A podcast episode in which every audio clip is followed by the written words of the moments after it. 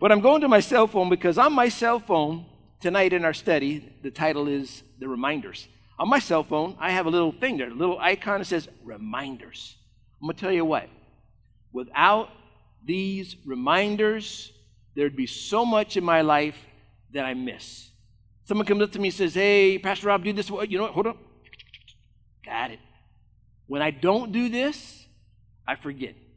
Totally mess up. I had a brother of mine, friend of mine, call me up and, and ask me to find out about giving some, getting, giving some suits from a person who he's doing a funeral for, passed away, to find out if they could, you know, if I know anybody want to take these suits. Guess what? I didn't put them a reminder. The Holy Spirit reminded me four days later, and I actually took care of it today. But without reminders, think about it. Without reminders, where will we be? I mean, me, one of the perfect reminders is, of course, the little light that comes on when you're running out of gas. I love that reminder. Hey, by the way, you, you put some gas in there. The reminders that come when you have a meeting, reminders when you come when you have an appointment. And nowadays, of course, the doctor's offices are calling you, right? Calling to remind you that you have. And of course, tonight in our study, it's all about what I see here in one verse tonight, chapter 3, verse 8. One verse. We're going to tear this verse apart. But the idea that Paul basically is saying, hey, Titus, I want you to affirm constantly, affirm these things, these re- remind the people of these things. If you remember, of course, you know, going back that, that Paul had left Titus on the island of Crete to set things in order and to establish leadership, establish elders. And of course, you guys are the elders that we are working with. You guys are elders in training and he instructs them on what the qualifications were for these elders. He just couldn't pop anybody in there. And of course, all the while he's warning Titus about the false teachers that have crept in, the Judaizers, the legalists, the ones who wanted circumcision to be adhered to. Um, they were teaching things that not ought to for dishonest gain. It sounds like the church today. And to, to, for reminder and review, of course, in chapter 2, we saw the plan for discipleship. This were the instructions that Paul had given to Titus on what to do and how to teach. Then we saw the pattern for Titus himself, right? To be an example of good works, the challenge we had for that. And then, of course, we saw the purpose for Jesus in chapter 2, the grace that brings salvation. And then, jumping over to chapter 3, we had the response to grace, to walk properly as recipients of this grace, and of course, then the remembrance of grace and how God's love had changed our lives and the work that God had done in our lives and this grace that had come. But tonight, the reminders maintaining good works. And I see this verse really as kind of like a recap, a summation of what has already been said. All the instructions that already been said that Paul is he's pointing back.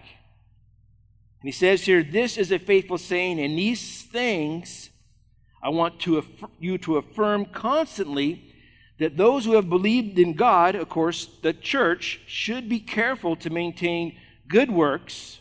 These things are good and profitable to men. And of course, as we continue in these instructions to continue not to be moved, not to be swayed, not to be stirred off track by the false teachings, of course, that they would do what? In verse 9 of chapter 1, the theme for the whole year, they would hold fast to the faithful word. Brother, that's, that's what it's all about here tonight. That's what it's all about, this men's ministry. For us to hold fast, and one of the, the emphasis, one of the reasons for the emphasis for even, even the, the bookmark that we've given you guys. Every man, every day. How you guys doing with that? Has this become the norm for you? Are you in the place where you are in God's Word every day? Every man, every day. And we see the importance of this. And really, the, the Word of God to me should be the most important thing that you are reading, the most important book that you're reading. Bible's got to be the one book you spend most of your time in. It's, it's the most important. It has life in it, it has instruction, it has correction, it has reproof, training in righteousness. And it's not that you can't read other books, of course, but not to the exclusion of, well, you know, I, had to read the Wall Street Journal because, of course, the stock market, and I'm going, you know, everything's going. No, I had to read. Well, I didn't have time for the Bible today. No, Bible first. Then do what you want. As I said it before, um, I believe, sad to say, that, that most people know more about sports, more about politics, know more about the stars, the media, all that's going on. They know more about the coronavirus than they do about the Word of God. They know more about their individual uh, workplace, what, what you're doing. And guys, for us, it's got to be the other way. And of course, again, preaching to the choir here on Tuesday night. You guys are here because you're men of the Word. You desire to be in the Word. And God's Word, of course, is that which is going to keep us from all these things, keep us from getting caught up in the things of the world. Of course, Paul tells Titus, I want you to affirm constantly. Means to teach these things that I have spoken of often. And of course, brothers, we're going to hold fast to the Word of God. So, number one, we're going to tear this verse apart. First thing he says, one of the things he says, this is a faithful saying. A little interpretation here. We got the observation, what was going on in the island of Crete, what, what Titus was instructed to do. Paul, of course, we know he sent this letter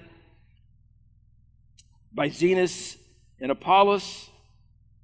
And in this process, though, he says here, this is a faithful saying. And this is a, this is a, a phrase that Paul used five times. This is the fifth time he's used this phrase in, in his teachings.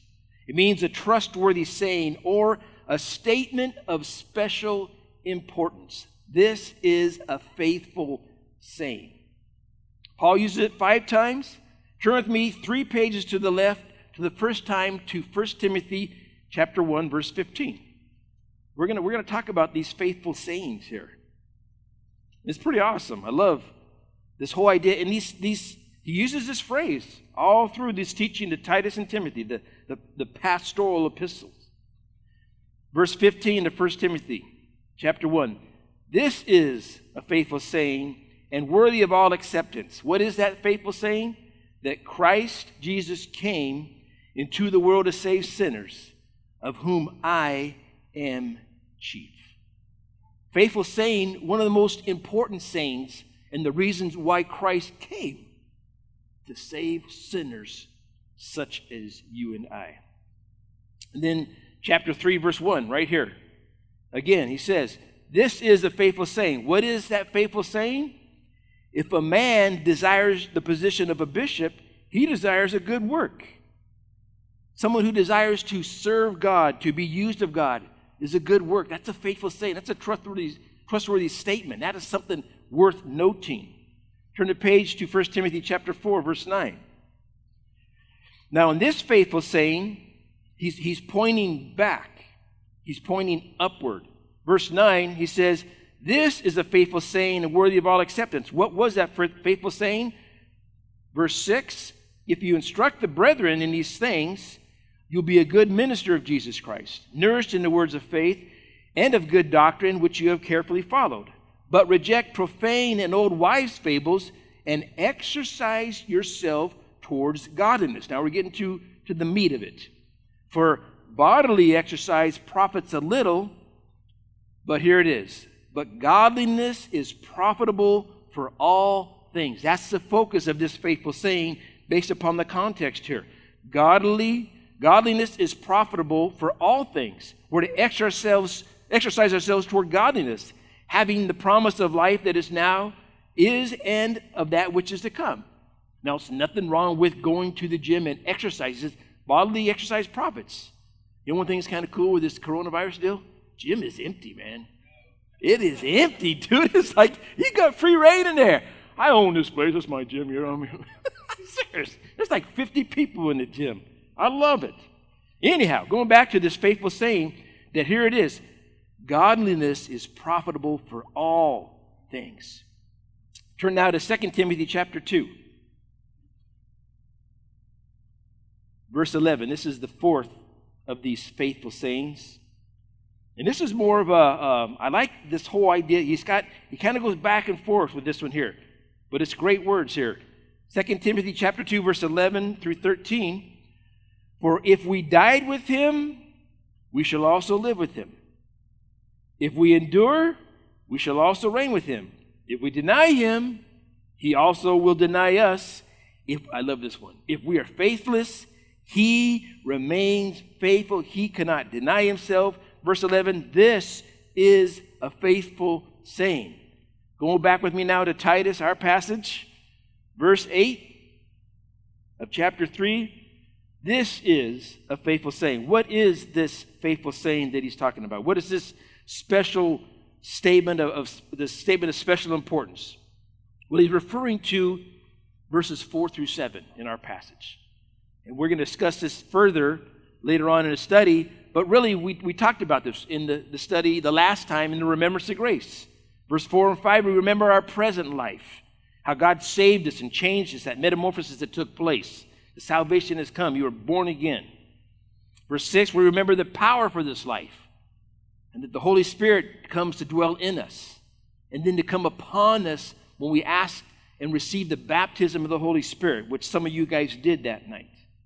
verse 7, we remember our promise for the future. The promise is eternal life, life forevermore, which is our inheritance as children of God, in the paradise of God, in the place that He created. Week and a half ago, Thursday, Friday, Saturday, Sunday, I was in um, Bozeman, Montana. Anybody been to Bozeman, Montana? Two people, three people, four people. Bozeman, Montana. Amazing place. Went to skied at Big Sky and skied over at uh, Bridger Bowl. Big Sky is one amazing ski resort. It was a beautiful day. I'm telling you what, in, in Montana and they think that's paradise. I tell you what, though, not even close. Not even close to the paradise that we have for us guys. But the point is, we're making here, this is a faithful saying. Amen. This, this saying here in verse 4 through 7. This is a faithful saying. So you come across that, you read, underline those in your Bible when you come back to them, when you're reading through. This is a faithful saying. Trustworthy, you guys. Something we can hold on to, something we can trust in with all of our hearts and minds. But then he says these things. This is a faithful saying, and these things I want you to affirm constantly. Well, what are these things? Paul uses this phrase four times in Titus, twice in our verse alone. He says it in chapter 2, verse 15, speak these things. He says it in chapter 2, verse 1, speak the things. What are the these things? These things, of course, in our passage, like I said, it refers to verse 4 through 7, this faithful saying. The other instances, though, speak of what is in chapter 2, verse 1, all the way through, and verse 15 is pointing back. So, verse 1 is pointing forward, verse 15 is pointing back to these things that Paul is talking about. And of course, verse 1, what does he say? Verse 1, Paul exhorts Titus to instruct the believers. He says, But as for you, speak the things which are proper for sound doctrine. And then he goes on to speak to the older men, He goes on to speak to the older women, He goes on to speak to the young women through the older women. He goes on to speak to the younger men as well. So these instructions for the believers, and the emphasis is really on how these believers should act towards each other in the church and as a witness to those outside the church. These things that he's speaking about. And of course, in this idea of, of how we should live and act, these things Paul is telling Titus, affirm this constantly. Remind them. Remind yourselves. These things here, these instructions that I've given you, these are the things we're talking about. So he says these things, but what does he say about these things? Number three, I want you to affirm them constantly. Now, I like this. It's interesting, of course, different translation out there. Remember, this is New King James Version. But it means, of course, to speak constantly, obviously but to make the constant subject of your preaching to others these things. This, this, this book, this letter here, these instructions, the truth of the gospel, the, the, the truth of who God is in His Word, who Jesus is, these things to affirm constantly because remember, the false teachings that were coming in and creeping in were teaching things that weren't right about Jesus. And that was part of his whole problem there. You got to go set things in order. There's a lot of things that are messed up. There's people believing in all kinds of things. Smorgasbord religion. or my own brand of religion. Anybody meet anybody like that where they, you know, so what do you believe? Well, you know what? I believe that this and this and that, and you can do this and that and this. And they, they got it all put together themselves.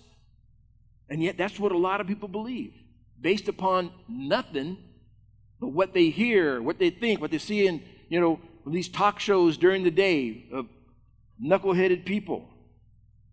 So affirm these things constantly, and it means to speak confidently as well. Speak constantly, but also speak confidently, assured of the truth. So, why? Why do we affirm these things? Because this is the truth, you guys. What you have in your hands is the truth.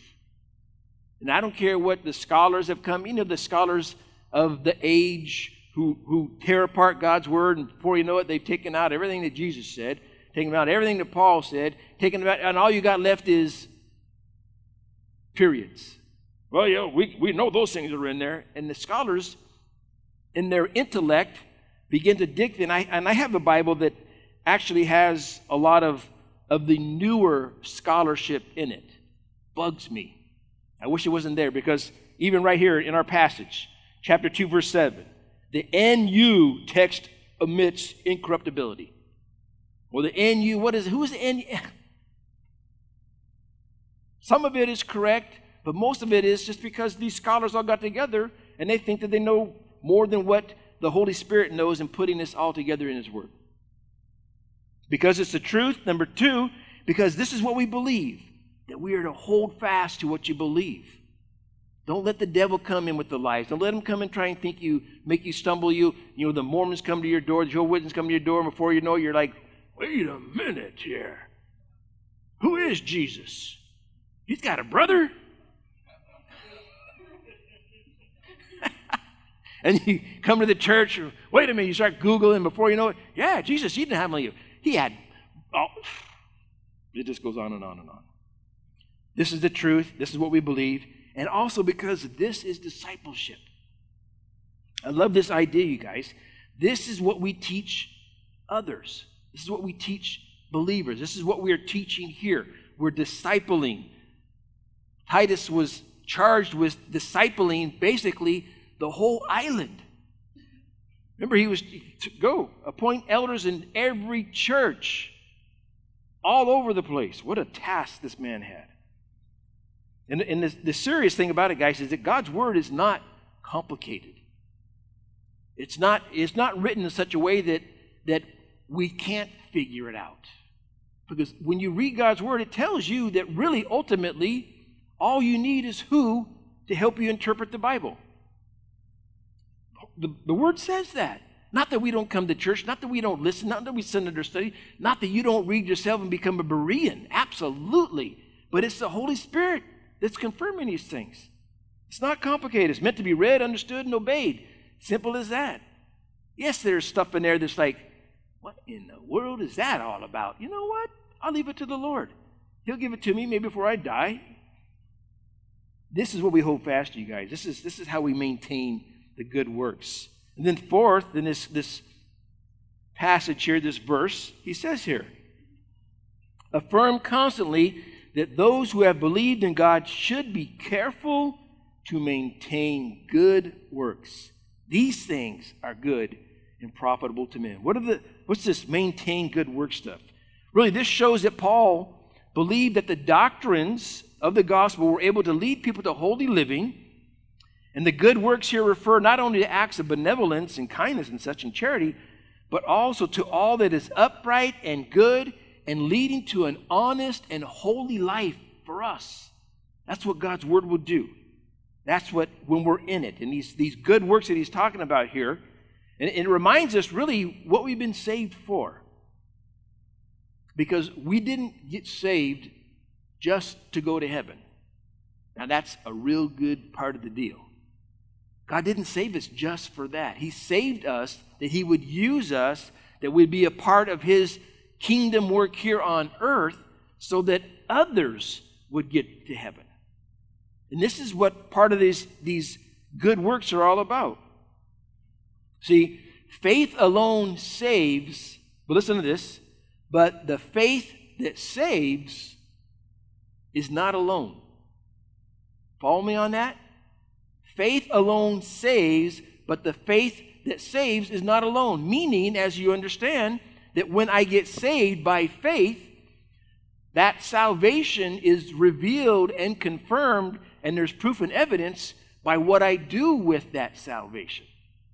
And the fact that we are saved by grace, guys, does not excuse us from maintaining good works. He says here, though, we must be careful. Must be careful. Of course, we know what the word careful means, but I wrote down two things. One, to be thoughtful. Be thoughtful. Be careful. Why?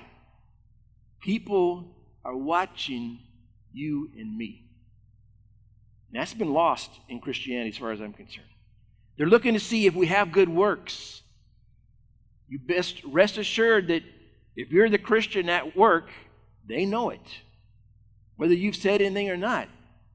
There's people know these things. And they're watching you like a hawk. They're watching. They're looking for the good works. They're looking to see works that speak of a relationship with Jesus. Even though they don't believe in it, they could care less. Mention, many you mention you're that Christian. You know it. You know it. They're watching every P and Q. They're watching what's coming out of your mouth.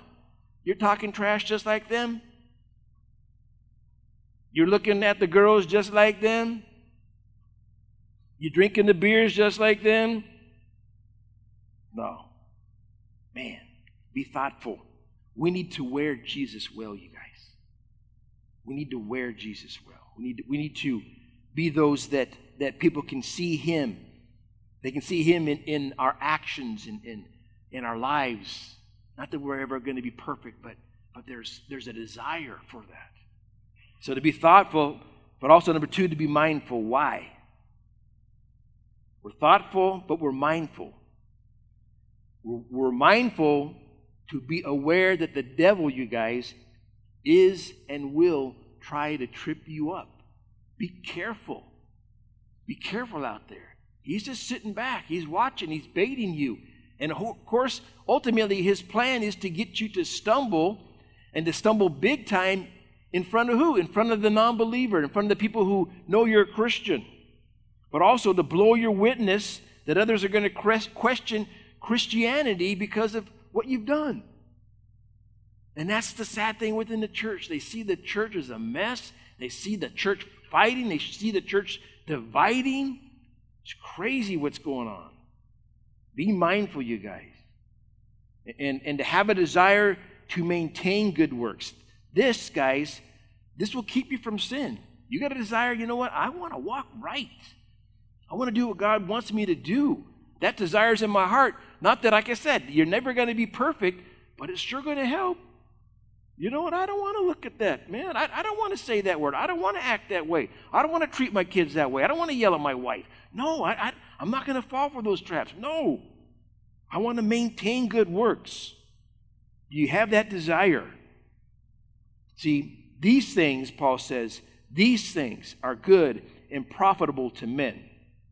See, when in obedience to his word, we follow these instructions, man, it's not only good for us, guys, there is blessings for obedience, but it's also good for the non believer who sees Jesus in me and you. If you're at work right now and you're freaking out about this whole coronavirus thing and you got that big bottle jug around your neck and you walk around pumping it every two seconds, pumping, pumping, pumping it, you're just as fearful as the rest. Not that we're going to be stupid about it, but you know what? I'm not going to walk around. I'll tell you right now if you're supposed to die from the coronavirus, and that's all part of God's sovereign plan, who knows in Psalm 139, verse 16, who knows every single one of the days of your life before one was even written in his book, if that's the plan, bring it. You're going to heaven. I mean, anybody got coronavirus? Come here, infect me, man. I'm out of here. I'm ready. Anybody ready for heaven? Let's go. Maintain good works. Okay. So there's some interpretation, but now the application factor, the reminders. The reminders, guys. So for me, in our verse, we have the reminder now of how to walk. How to walk. These things. Look at verse 6 through 9, chapter 1. I love this. How to walk, guys? How are we supposed to walk? starts with a B blameless. Verse 6, of course, this is the instruction from Paul to Titus. Point elders. What kind of elders? If a man is blameless, the qualifications blameless. No accusation can come against you or me. The husband of one wife, not that you've never been divorced, whatever. It's, remember, we talked about this. You have your eyes on only one woman. You're not a playboy. You're not a flirt. You're not checking out every single girl that walks around while you're standing there with your wife. You know, you're the husband of one wife. And then having faithful children, not accused of dissipation or insubordination. We talked about that as well. That you trained them up, you raised them up, you did your best, and then they made their own choices, but you tried. For a bishop must be blameless. Here it is. Not a steward of God, as a steward of God, not self willed, not quick tempered, not given to wine. This church, not given to wine at all. That's where we're at with it. Not violent, not greedy for money, but hospitable, a lover of what is good, sober minded, just, holy, self controlled, holding fast the faithful word as he has been taught. These reminders on how to walk. Blameless means no one can bring his accusation. An accusation. That's the goal. That's the standard. That's the aim for living, you guys. The desire that comes from grace as a response to God's grace. I was reading just this morning, Proverbs 11:20. Just this morning, isn't that cool? Says the blameless in their ways are his delight. Proverbs 11:20. Love that. It brings Jesus joy, you guys, when we walk blameless. So it's a reminder how to walk. Number two, a reminder of how to witness. How to witness. Witness, of course, means one that gives testimony. And then chapter 2, it's all about that. But as for you, speak the things which are proper for sound doctrine, that the older men we be sober, clear headed, not given to extremes, reverent, respectful, temperate, self controlled, sound in faith and love and patience. And then, of course, the older women likewise, same thing, that they be reverent, not gossipers, not given to much wine. Teachers of good things, that they admonish the young women to love their husbands, to love their children, to be discreet, chaste, homemakers. You know what? You read that passage of scripture to women of the world today, and what are you going to be accused of? You're a misogynist. You're, you're a chauvinist.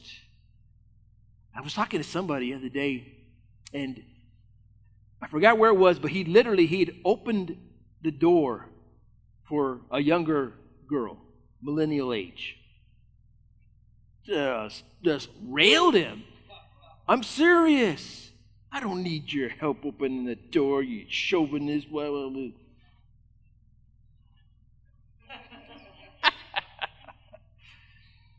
Anyhow, this is the proper way to teach these young girls, these young women to be chaste, pure, homemakers, good, obedient. Here it is. Why? Read it with me. That the word of God may not be blasphemed. Here it is, you guys, the witness. When we don't follow these things, these things, God's word is blasphemed. He is blasphemed. Likewise, exhort the young men to be sober minded, in control. Titus, in all things, showing yourself to be a pattern. Be the pattern of good works, doctrine, showing integrity, reverence, incorruptibility, sound speech that cannot be condemned. That sound speech speaking of the teaching the truth of God's word properly. But let's let's take it a step further, guys, as we did the last time we were in this passage. How is your sound speech? What are the words that are coming out of your mouth? Is there so much slang you might as well just be saying the cuss word? Do people hear these things? And t- don't get me wrong, I understand how hard it must be to work in the world and not get caught up in the language of the world. I am thankful that I don't have to work around that trash. We're, we do not use those words here. Probably lose my job if I did.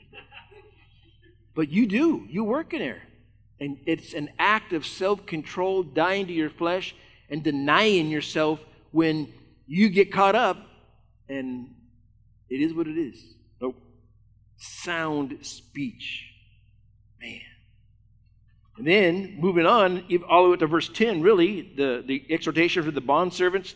Remember, we talked about this in the context of being workers, employees, obedient to their masters, well pleasing in all things, not answering back, not being smart aleck, not stealing, but showing all good fidelity, honesty.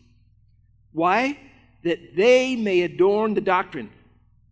Paul's telling Titus to teach them these things that they, those who he's teaching, may adorn the doctrine of God, our Savior, in all things, meaning making God attractive. People see in us a God of love, a God of grace, a God of power, a God of holiness, a God who can take and transform a life and make a person brand new. They see that, and it's a, it's wow, it's attractive, drawing people. In chapter 3, verse 1 and 2, remind them to be subject to rulers. Remember, we talked about this and authorities. Ah, tough one. Especially with those in authority that are running things in our lives. To obey, to be ready for every good work as a witness, to speak evil of no one. Man, that's been such a challenge. Especially when you're watching the news. It's like, I'm oh, not going to speak evil of no one. To be peaceable, gentle, and here it is.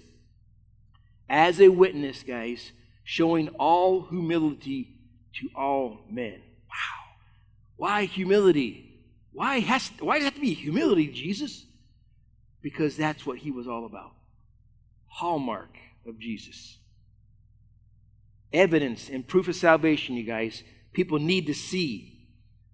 Our lives need to be a witness, and people need to see us as a testimony of Jesus, and evidence and proof on how we conduct ourselves. And guys, I wrote this down. The time of the or the time for the hypocritical Christian has got to come to an end. It's over, you guys. With what's at stake and what is happening in the world what we see taking place, these last days, these end time scenarios that is just right before our very eyes, man, the hypocrisy in the church, it's got to stop. And and for me, one one situation, you know, the whole thing that happened with Patrick Mahomes, you guys know who he is, quarterback for Kansas City. I mean, before the Super Bowl and everything, you, you, you know, there was all kinds of stuff. You could find all kinds of things about his Christianity, preaching and this. I was like, well, that's great. Oh, I actually, man, I'm honestly, I was a Kansas City fan because of that. Because of this is God's team in my mind. San Francisco, eh, I don't know about that. so anyhow, so I'm, I'm, I'm watching the news and checking things out, and and I see Mahomes there at the big party. Now, I understand he's a kid. Don't get me wrong, just a kid. But still, he's, he's pounding down beers. People, the news with the rest of the guys. What kind of witness is that? And then you may hear about the story about his girlfriend.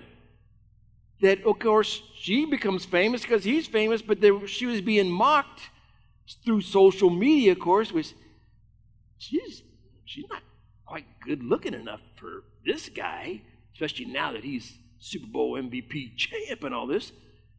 So she gets so what is what does she do?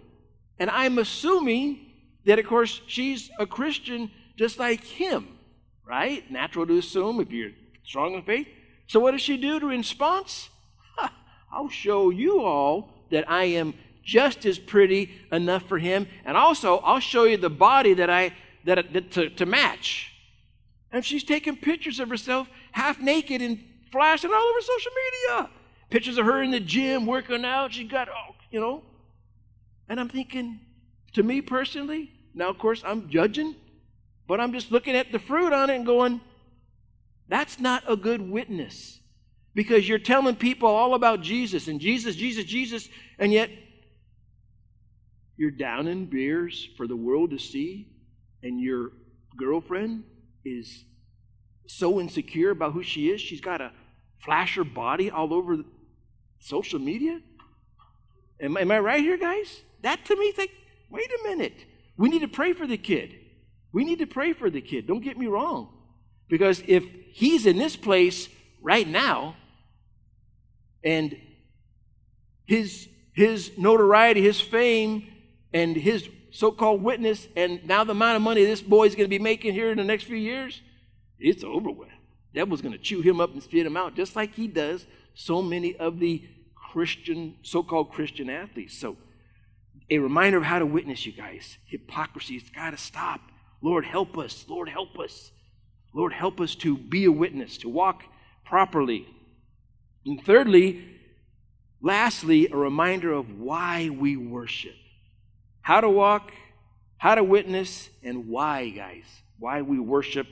And of course, looking at chapter 2, verse 11 through 14, and chapter 3, verse 4 through 7, two of the most incredible passages of Scripture that I believe you can read when it comes to the story of salvation and what God did in Christ and what He gave us, and just it's it's it's it's spiritual poetry to me. It's beautiful. It's amazing. It's wonderful. When you read this, this is why we worship you guys. Chapter 2, verse 11 For the grace of God that brings salvation has appeared to all men. Do you guys understand that the most important thing that could have happened to you in your life? Psalm 32, verse 1 Blessed is the man whose transgressions are forgiven and whose sin is covered. That's the most important thing that could happen to you in your life, guys. It's it. That's the most important thing because that's where salvation comes from. And if you're not saved, game over, dudes. Game over. For the grace of God that brings salvation has appeared to all men. And what did that grace do? It teaching us that denying ungodliness and worldly lust, this is how we should live. We live soberly, clear headed, calm, righteously, and godly in the present age, what we're living in right now. Looking for what, guys? the blessed hope. The blessed hope. Not the hope like you're going to win the lottery, the hope as an assured fact and promise from God. The blessed hope and glorious appearing of our great God and Savior Christ Jesus. He's coming back, you guys. He's coming back. We have this hope. He came to save, and He's coming to, how should we say it, kick teeth and take some names, brothers. He's going to shake it up. But he's coming back. He's coming back for us. He's coming back in the rapture. Boom, we're out of here. And then the tribulation, as we know, and then he's coming back at the end of the tribulation. It's going to be amazing. He's going to clean the slate. The blessed hope and glorious appearing of our great God and Savior, who gave himself for us that he might do what? He might redeem us. He might, he might buy us back, redeemed from every lawless deed, you guys. That sin of yours and mine that has been forgiven once for all. And to purify himself, his own special people for himself, his own special people, me and you, who, in response, we should be zealous for these good works we're talking about, these good works that we're going to be careful to maintain. That's why we worship. And then, verse 4 of chapter 3, here again, but when the kindness and the love of God, our Savior, toward man appeared. Now, you think about this. Paul was alive when Jesus appeared. He was, he was there. And isn't it kind of a trip to think about that? We, we look at this and go, appeared? What do you mean appeared? No, he, he, he came on the scene while Paul was alive. Think of those that were there that when Jesus came on the scene, when he when he was baptized by John the Baptist and he come up out of the water, and Holy Spirit came upon him. Then he goes into the desert, 40 days to be tempted. He comes out of that after kicking teeth and taking names with the devil, and then his ministry starts. And they see, here he is. And he picks the disciples, and the ministry begins, and people start getting saved. And of course, we know with all that, Jesus, of course, goes to the cross. He dies. He's raised from the dead. He goes to heaven. And then the disciples that continue on in the book of Acts is where Paul comes into the story. But Paul was there through that whole thing. Who knows if he could have been one of the Pharisees there when the trial was all happening? Crazy to think about all that, but he was there. He, when the kindness and the love of God our Savior appeared, when you appeared, not by works of righteousness which we have done, he couldn't have done anything, but according to his mercy, he saved us through the washing of regeneration, of being born again, changed completely, and the renewing of the Holy Spirit, whom he poured out on us abundantly through Jesus our Savior, that having been justified by his grace, we should become, here it is, guys, amazing heirs, children of God, according to the hope again of eternal life. Brothers, we're going to heaven. This is a faithful saying. This is why we worship, guys. This is why we maintain good works. These are the reminders that we need to ask God to show us every single day in His Word to remind us. When we come to these passages of Scripture, that you are saved, you are going to heaven. And, and this isn't some big joke, and God is on the throne, and He's ruling, He's reigning no matter what the world is doing. And we have the answer. We know the truth. We know the love of Jesus Christ. And people got to see that in us. Some way, somehow, guys. This is what Paul said. These things I want you to affirm constantly. And that's what we got to do, guys. Reminding ourselves. Because every man every day. Being reminded of God and His Word. So cool. We got it right here. Filling us, strengthening us, encouraging us, calming us, giving us peace, even in the midst of the storm. All you millionaires out there that lost millions in the stock market, I'm sorry. You know, if you beat us like us poor guys, you don't even worry about it. Who cares? Amen. Let's stand, brothers. Father, we are so thankful for your word. Where would we be without it? Lord, I pray you would help us to continue to walk in it, to learn from it, to grow in your grace and your knowledge. And for my brothers that are here tonight, Lord, I pray in the name of Jesus that you would take any fear away from their hearts. You would calm them, Lord, even in this situation with the finances. This is real stuff. And yet, Lord, again, remind us that our inheritance is with you in heaven. Everything on this earth will burn, will be gone, will be left behind. So, Lord, we just got to trust in you with all of our hearts, leaning not on our own understanding, acknowledging you in all things, and God, you will direct our paths. So, Lord, bless them in their time of discussion and group, encourage, build them up, because, Lord, you are coming back. We see the signs of the times. It is so clear. Lord, may it be tonight, we pray. In Jesus' name. And all God's men said, Amen. Amen. All right, brothers.